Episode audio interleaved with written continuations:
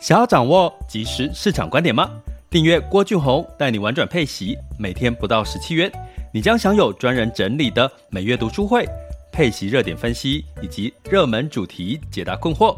不论你想通过基金、ETF、美股或台股打造你的现金流收入，我们都能为您提供支持。点选资讯栏的订阅链接，了解更多。让我陪你一起投资理财。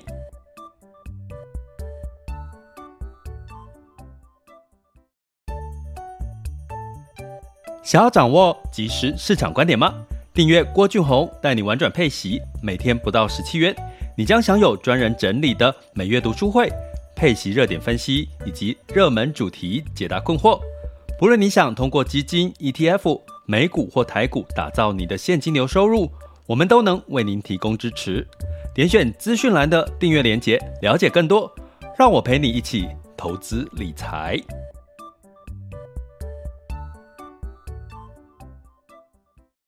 各位亲爱的学员以及听友们，大家中午好、下午好、晚上好。今天来到了二零二二年的七月二十七日，周三喽。再过两天就休假，休假完之后，隔天就开始进入到八月份了，也是我们农历七月的开始哈。那也祝大家平安顺利，不管是投资或者是各个层面哈，都是能够平平安安的、顺顺利利的。那在这个今天呢，跟各位哈要来聊什么呢？其实这个主题哈，呃，其实不是要来吓大家哈，就是我们要聊聊寿险公司哈。那寿险公司呢，你可以从投资的角度是可以看整个金融股哦，有金控哈，里面有寿险公司的，呃，不是，而且不是讲产险哦，是讲寿险哦，因为最近理赔金额比较多的是产险哈，就是理赔。金额超高的是产险，我们今天讲了，呃，是在寿险公司哈，保险公司的部分。那呃会提到汇率哈，跟这个升息，跟这个最近的这个，比如说俄罗斯俄罗斯债啦啊，这个斯里兰卡债啦这些的哈的有没有对寿险公司有没有影响，以及它净值大概少了一半哈，寿险公司你有没有觉得会有点恐怖？但是呢，我其实没有要跟各位吓大家哈，其实。我们要看的是流动性，哈，流动性。那目前当然保险公司还是相对还是安全的啦，哈。但是我们从保险公司他们的情况，我们也可以顺势的带回你自己的投资，或者你自己的财务状况，或者是你自己的资产配置，哈。我是希望达到这样子的一个学习效果了，哈。所以不是要吓大家，哈。那呃，在开始之前呢，今天其实也是有两个原因哈，其实也也顺便要回答学员的一些问题哈，因为我们上次有提到，最近有这个学员来问我这个美元计价的利变型的储蓄保单哈，可不可以买哈？他想买，而且买了一张、两张、三张之类的，刚好就习惯性哈，很多人有没有发现，很多人买保险哈，其实是买了一张、两张、三张，他会反而。买越多的人更多，没有买保险的反而不见得他会买保险哦。其实这是很有趣的一个一个心理状况哈。我们呃，这其实就是说你认同跟不认同，认同的是非常认同，你可能买了很多的保单哈。那另外呢，就是也有这个学员在问说最近的美元的一个情况哈，顺便顺便用这个寿险的这个主题来聊到美元的汇率这个情况。那照惯例，汇率我们要提醒大家，其实是不不不不不能被预测的，不能被预测的。为什么？因为它是呃各国的哦央行然后去做这个操控的。那操控的目的是要维稳整体的这个经济。所以呢，在汇率的部分，我们不做太多的预测哈。但是呢，简单的逻辑呢，其实汇率跟升息一定有相关性哈。也就是说。今天升息的时候，资金就往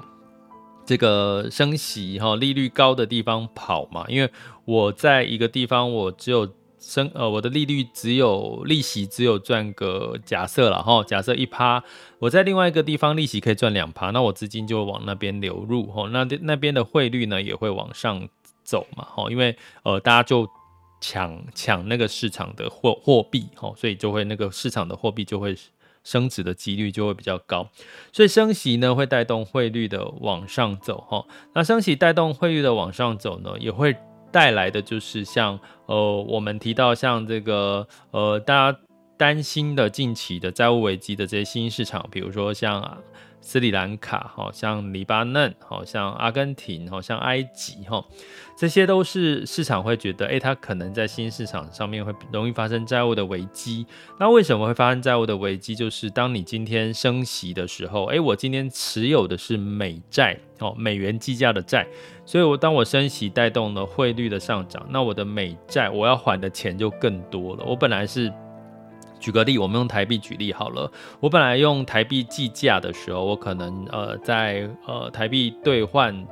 呃美元兑换台币是二十九的时候，我可能我的那个呃相对来讲就没有那么贵哦，相对就没有那么贵，因为美元比较便宜，我的债务哦用美金计价就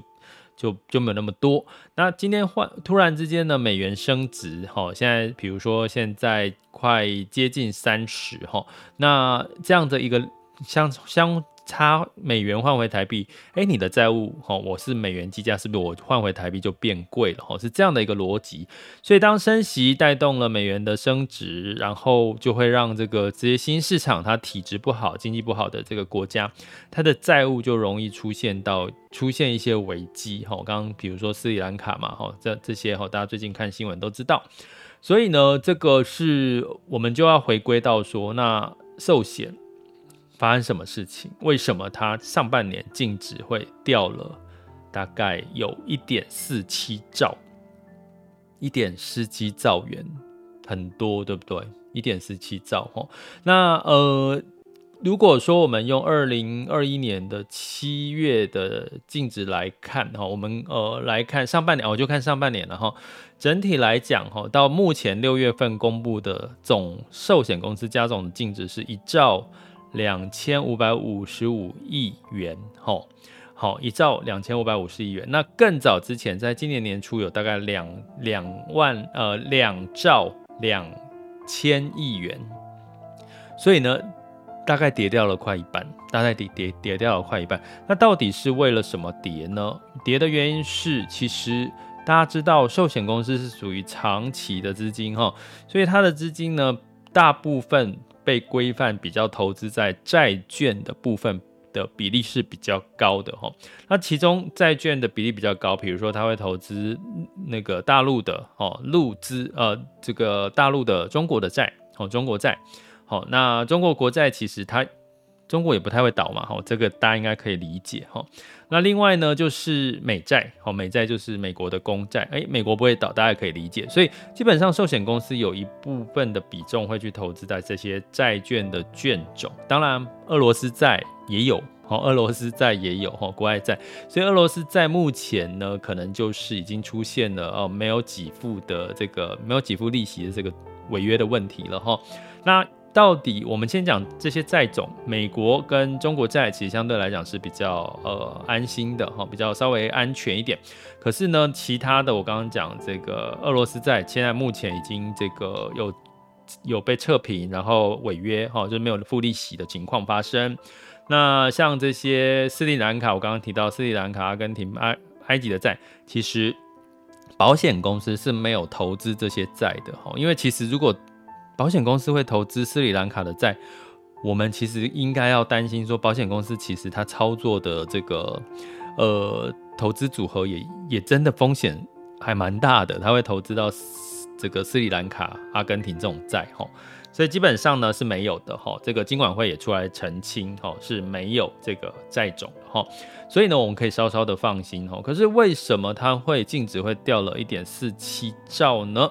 原因是，哦，这个我们刚刚讲，哈，这个债券的这个价格是跟升息是成反比的，哈。我们最近一直在讲，哈，我们等一下也会讲，十年期美债殖利率大概是二点九三 percent，也就是说，当你听到十年期美债殖利率往上涨的时候，代表的是什么？债券价格净值是往下跌的，因为你债券价格净值往下跌，代表我的。那个吸引力，我的报酬率就会拉高嘛。你现在去投资，就我债券价格下跌，我现在去投资，我的殖利率哈，我的报酬率就会拉高哈。所以当你看到债券的殖利率往上走，就代表债券的价格净值是往下跌的。所以这样一来呢，债券的净值往下跌，我刚刚提到寿险公司有很一部分的比重会投资到债券，哦，这不就是它净值往下跌的一个原因了吗？那第二个原因是什么呢？汇率，哈，汇率，哈。那其实汇率呢，我必须跟各位讲，其实汇率其实是这个所谓的，呃，对美元升值，其实是对寿险公司是有利的，哈。为什么？因为呢，我们刚刚讲，在台湾你放在台湾银行定存，可能连一趴的利息都不到，所以寿险公司如果要给你哦台币的这个预定利率，或者是美金的预定利率呢，要到一个 percent 以上的话，它势必一定要投资海外的资产哈。所以呢，海外的资产以美元为主的话，给各位一个数据哈，六月份哈，寿险公司呢它的汇退，因为这个美元升值呢。让他有赚钱盈余，赚了大概有四百四十三亿，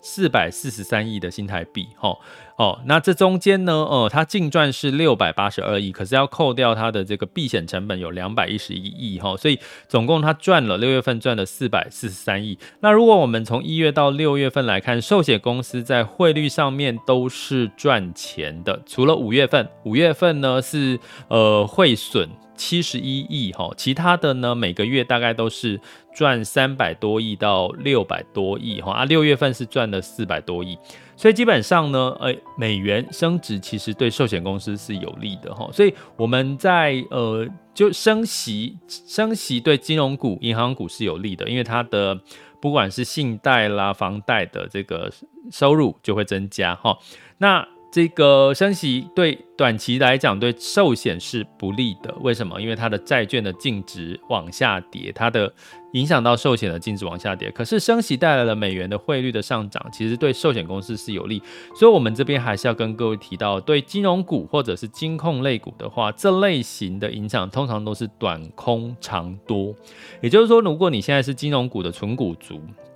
好，或者是你是这个呃短期哈，最近在投资这个金融股哈，想要赚赚一些它的配利配息之类股利哈，那你可能要留意近期的个这个金融股的表现普遍不会太好，因为就是我刚刚提到的升息跟寿险公司的资产影响哈。可是这整体来讲，长期来讲，你去想一件事情，如果今天寿险公司我今天的债券殖利率已经上升，然后债券价格已经下跌了。那我买新的债，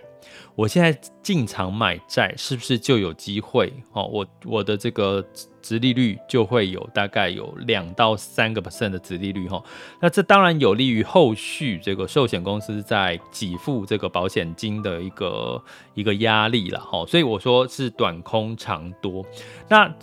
另外值得一提的是，我刚刚提到寿险净值掉了一点四七兆哈。它是要把分离账户给加进去。什么叫分离账户？也就是说，如果你有买寿险公司的投资型保单，或者是投资型的年金保险的话，基本上它万一保险公司出现了债务危机，它是不能动用到这些分离账户的钱。这些分离账户呢，也就是我刚刚提到的，简单逻辑就是白话讲，就是投资型保单里面的钱。好，所以投资型保单里面的钱跟传统的寿险保单。不一样的是，当你的美元保单储蓄险，呃，保险公司的债务出了问题，你的储蓄险是会受到影响的，哦，是会受到影响。可是如果是投资型保单的话，它的分离账户的概念，哈，它保险公司是动用不到你投资型保单里面的账户里面的价值，哈，所以这个净值掉了一点四七兆，其实是把。这个分离账户里面的钱也加进去，可是分离账户不属于保险公司的钱，我要先跟各位讲哈。所以如果把分离账户扣掉，它就没有那么那么恐怖了哈。所以这个我还是要跟各位讲，我不是要吓大家哈。可是呢，这个分离账户的钱为什么加进去，它反而净值掉更多，其实就是因为大家知道上半年呐、投资哈保护呢也会去投资股票啦，投资不同的一些风险性的资产，表示上半年的绩效也都不太好，这个应该大家可以理解哈。不过我中我最终要跟各位讲，那我到底要怎么去观察一家寿险公司，它到底体质好不好？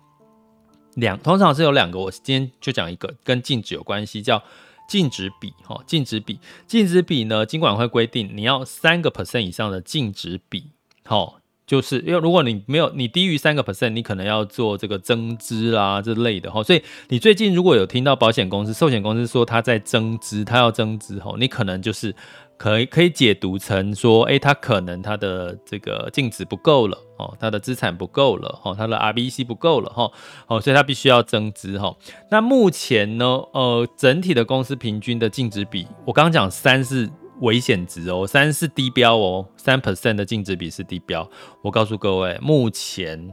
统计加总是三点八，寿险公司的净值比是三点八，还有。跟三是不是很接近哈？所以呢，我要跟各位讲哈，如果以整体来看哈，在这个整体的寿险的净值下调哈，产险公司的理赔率哈，理赔防疫保单理理赔的这个状况哈，呃，我们还是在留意哈。你如果要对保护来讲哈，如大家都是保护，最安全的是你还是挑一间比较。财务体质好的公司，那你怎么去看？好，你我今天不讲哪一家公司比较低，哪一家公司比较高，可是你就可以去看，其实每一家公司都有它的，在它的网站都会公布它的净值比，哈。那或者是你 Google 一下这个寿险的净值比，你应该会看到所有的净值，哈，差很多哦，差多少？有的是接近三个 percent，有些是六个 percent，就是两。倍哈，所以呢，你你就可以去看说，哎，到底对你的权益有没有影响？那你就去看什么？看你的保险公司是现在的净值比是落在三左右，还是落在六以上？哈，五六以上哈，那你就大概知道你的现在保险公司的状况是怎么样。哈，这是一个简单的一个判读的方式。不过你也不用过度的担心，它净值比就算到三左右的话，第一个它会采取增资嘛，增增资，哎，增资。增资，哎啊，两个都没有卷舌，对不对？增资，哈，增资呢，呃，它增资了之后，就可能它的净值比就会拉高，哈。不过我我还是说这是一个短空长多，因为长期来讲，呃，保险公司如果去后续再买了这些所谓的呃净值下跌的债，哦，那相对来讲，它反而会提高它的收益率，它的殖利率，哈，它反而呃更。压力会更小，去支付未来的这些储蓄险的保单哈。那为什么这件事情很重，是大家应该要了解呢？我必须要跟各位讲的哈。呃，基本上呢，在大概是上周吧，有一个新闻，金管金管会也开闸了哈。开闸了什么呢？它对于十三家的寿险公司的利变型保单哈。呃，它升息，它上面的标题是写乱升息，哈，恐倍法，哈，这件事情我觉得要跟各位稍微讲一下，就是说，呃，因为大家知道嘛，你现在去买所谓的美元储蓄保单、利变型保单。通常你应该会被告知的是，哦，我现在的利保单是三点二趴的宣告利率，我或者是三点五趴的宣告利率，哎，听起来不错啊，我放在银行才一趴不到，我现在买美元利变型保单可以三点二到三点三五，哎，听起来好像还蛮吸引人的，有三倍，哈，对不对？可是呢，我要告诉各位，哈，其实你在想它的所谓的宣告利率，在利变型的保单有个叫宣告利率，有个叫预定利率，哈，其实你。一定要再问你的保险业务员说，诶，那他的预定利率是多少？诶，你你这句话可能会考倒很多的 保险业务员，可能呢他没有办法马上回答你吼，诶，可是呢，这个你问这句话的好处是，他回去会去找找资料给你之外，他可能会觉得你好像有一些懂吼，他就不敢跟你乱掰了吼。所以呢，你下次要买这种利变型的保单，你可以问一句话跟保险业务员说，那请问一下他的。预定利率是多少？因为可能很多的保险业务员是不知道这件事哈。通常他会告诉你的是宣告利率。那宣告利率呢？我刚刚讲美元保单会三点二到三点三五哈，因为觉得诶，为什么可以那么高？因为它是假设的。宣告利率，你只要听到宣告利率四个字，它就是假设的预期的利率，它不代表它就是在这个未来，不代表，因为它是变动嘛。什么叫利变？就是利率变动，吼，会是落在三点二到三点三五。那我跟各位讲，金管会为什么要罚这些寿险业的利变保单？因为这个寿险业为了业绩，为了抢业绩呢，它把未来预期美国要升息的哈，我刚我们知道哈，今这周就会公布了哈，七月份应该预计是升息三码的几率是非常高了，应该没有太大的争议，就不会升息到四码了哈。所以这一周的股市影响的是这个财报，不是升息这个话题哈。这个我应该有讲过了哈。呃，不知道的就回听我们这两天的这个 podcast 哦。那所以呢，在这件事情哈，这个保险公司为什么要被罚？因为保险公司把未来美国要升息的这些这些幅度，把它先预期的数据，预预期升息的幅度加到了这个美元利变型保单的宣告利率的是太夸张了，水分多了一点，好不好？就是水分多了一点哈，所以呢，他在四月底的时候，首先开闸的是台新人寿的。利变型美元保单，它勒令下架停卖哦。那应该它的，你现在就是你的四月底了，所以你买买不到哦。所以呢，应该陆续这段时间你会看到很多的，也许啦哈，就是会跟你说，哎，要停卖了，要停卖了，要停卖了，因为被被金管会盯上了，你的利率太高了。实际上，美国不见得会升息到那么多，它也可以调啊，对不对？一年之内，它可以从十三再往下调十二、十一。对不对？因为它如果状况如符合它预期了，对不对？所以呢，呃，跟各位讲哈，美元利变型的宣告利率三点二到三点三五呢，可能是现在在金管会可能认为是比较合理的数据。如果呢，你收到了哪些呃保险公司用这种三点二高于三点三五这种的利宣告利率来跟你跟你说的话，你可能要小心留意哈，它可能是呃需要。这个抢业绩哈，需要这些资金。那同样的道理呢，你在净值往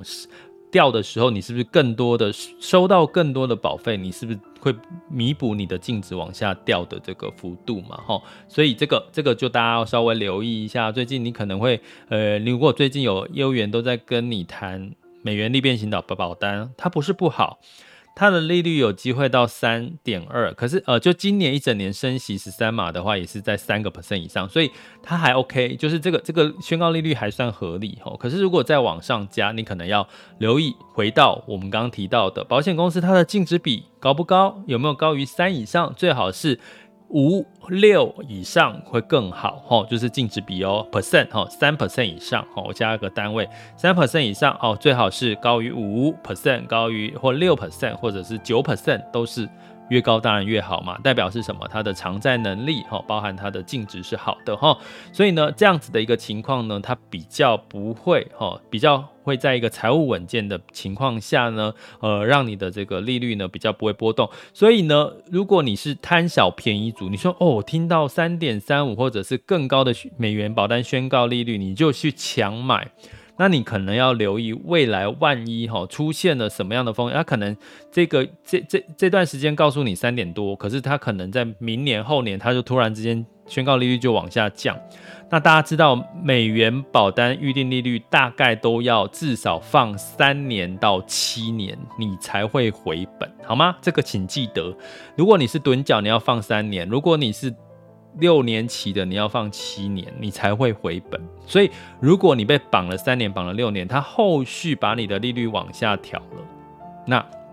你也必须要认了，好吗？所以呢，在这边要提醒大家哈，你该怎么样保护自己的权益？第一个，从净值比哈高低可以看出来；第二个，合理的宣告利率哈，因为它是假设的，它是呃预定的哈，已经有这个金管会开罚了哈，所以呢，三点二到三点五是。三点三五是目前的平均值，哦，如果过高，哦，你可能问一下它的宣告利率是多少哦？什么叫啊？什么叫预定利率？问一下预定利率是多少？预定利率是固定的，固定的就是说它一定要给你的基本。就是说基本的利率啦，基本利润、基本利率哈。那比如说现在美元保单的基本利率可能也不到一两个 percent 了哈，一个 percent 多哈。那呃这个台币的台币的这个预定利率可能也差不多在一个 percent 上下哈。好，就是它基本一定要给你的最低门槛哈。所以你要问的是什么？预定利率是多少？代表你基本上最少可以拿到的利率是多少，好吗？好，那呃，所以我看一下哈，所以简单来讲呢，我们要讲说，其实债券对一家金融寿险公司的影响其实是非常大。所以债券大家知道，寿险公司的资金是稳定中长期的这个经济的一个很重要的一个资金嘛，哈。所以基本上呢，呃，在保险公司的流动性就非常非常的重要。所以反观回来，我们还是回到我们的话题，就是说，其实啊，呃，在景气不好的时候，不管是企业哈，或者是通膨高涨的时候，企业或者是个人，最重要最重要的都是流动性。流动性越强越稳，这家公司你就越可以长久，更不用担心你的个人财务现金流流动性越强越稳。我告诉各位，你。就是一个优质的金鸡母，好吗？你就是个优质的金鸡母。所以，如果你是女生，你要嫁给你，嫁给你的老公或嫁给你的男朋友，请你去看他的现金流，吼，有没有最好是逐年成长，那就是金鸡母，吼。如果他告诉你现在有这个资产有一千万、两千万，可是他的负债也是一千万、两千万，那。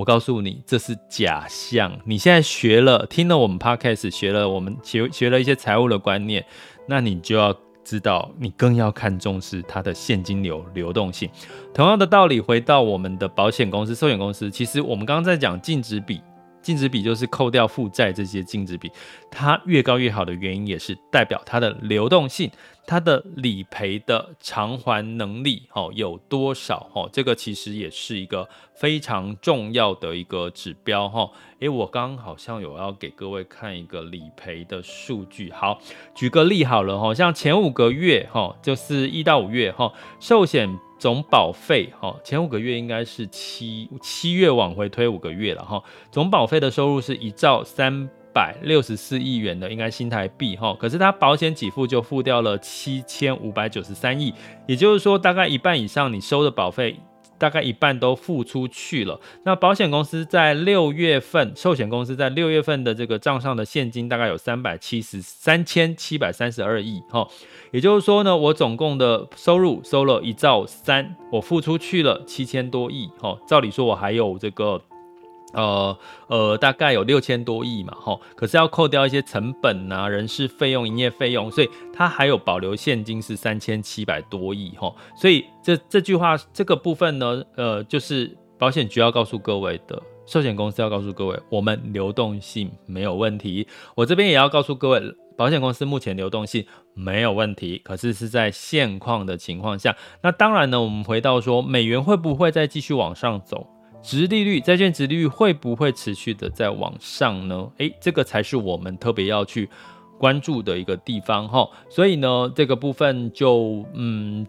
这一集讲讲不了哈，也也不不容被预测哈，汇率不容易被预测。但是呢，就请来上课，上课自己去判断逻辑哈，或者是我们订阅学员哈，我们会在。学习群里面也会提到，呃，美元汇率哈跟债券的一些变化，好吗？OK，那就透过我们的这个呃这个什么 Mr. Bus 的赞助方案，或者是各个平台的这个订阅连接，点下去就可以了解我们更多的订阅学习内容。OK，这里是郭俊宏，带你玩转配息，给你即时操作观点，关注并订阅我，陪你一起投资理财。好的，那我们接下来来看二零二二年二呃七月二十七日周三的全球市场盘势轻松聊。现在时间来到了十二点二十八分。那在风险指标的部分，近月 VIX 恐慌指数是二十五点六，现在当下的 VIX 恐慌指数是二十四点六九哈，所以都没有恐慌，没有因为近期的这个所谓的这个财报公布哈，受到比较大的一个波动影响哦，大家还是比较偏，我觉得还是。偏谨慎合理哈，没有理性了，没有到乐观哈。那十年期美债殖利率来到二点八一二三，还记得吗？如果你长期收听我们 podcast 或者直播，应该都知道我们之前听讲的数据都是在三，甚至快接近三点四，对不对？好，现在二点八哈，这代表什么呢？债券价格是往上走的。那为什么十年期的债券价格往上走？就是因为诶，可能升息的疑虑稍微减缓。第二个，在这个。未来长期的景气是衰退偏弱的，哈，这都会带来美债殖利率的稍微的走缓，哈。那美债殖利率的走缓呢，就市场就会回到基本面来看了哈。你会看到最近的基本面呢，就非常的敏感哈，对股价的影响就非常敏感哈。像这个沃尔玛哈，沃尔玛这个零售消费呢业绩哈，这个拉警报哈。那其实这个拉警报呢，大家都可以理解啦。为什么？因为这个消费嘛，其实在第二季的时候，消费不可能太旺嘛，因为有很多的干扰因素哈。可是呢，沃尔玛又说了什么？又说他要最近要降价，未来对未来的第二、第三季的销售也不乐观。呃，他可能要降价去清库存哦。这个消息一出来，代表就不乐观了，因为未来发生的事情是，诶，他们也不看好未来哈。沃尔沃沃尔玛的这个消费，诶，看不到未来的消费哈。那另外呢，可能像有些数据，大家怎么最近去观察，就是他公布的财报如果不好，Q2 合理，可是重点是他对 Q3 或 Q4 的看法。是怎么样？所以呢，这件事情是我们才真正要看的哈，尤其是周五的苹果的财报哈。那所以最近的美股呢，比较多的一些一些呃小涨小跌哈，一些修正的一个情况会比较多。那道琼是下跌零点七一个百分点，S M P 五百、纳斯达克跟费城半导体分别下跌一点一五、一点八七跟一点六三个百分点。不过通常呢，我们在讲。看了这个美股的盘后之后，你可以回看这个美股的期货盘哈，目前是上涨了一个点以上哈，那所以其实是可以看一下是不是今天晚上会有呃不一样的一个表现哈。那当然就是看基本面的数据很重要，怎么看 Q two，然后接下来怎么看 Q 三。你可以从这些企业他们的法说各方面的说法来看，所以我们就拆成两集，分别会在今天晚上哈，会再跟各位讲主题式的这个布局哈，在这个下半年的业绩题材的重点的产业的基金 ETF，然后再教大家在一集后来看一下呃法收费。呃，挑一些法说会的一些看法的一些亮点来跟各位来做一些分析，所以呢，就订阅学员就留意今天晚今天之前会上架哈 EP 零二，然后这一周之前也会再上架 EP 零三哈，所以那欢迎大家就加入我们的订阅行列喽。那另外呢，在欧股的部分哈是下跌的，原因是俄罗斯说我的天然气管线北溪一号供气量要减半了。哇操！那这减半，天然气是不是又要涨了呢？所以让欧洲的股市又稍微的下跌了。泛欧六百下跌了零点零二八 percent，德法英分别下跌零点八六、零点四二，英国是没涨没跌哈。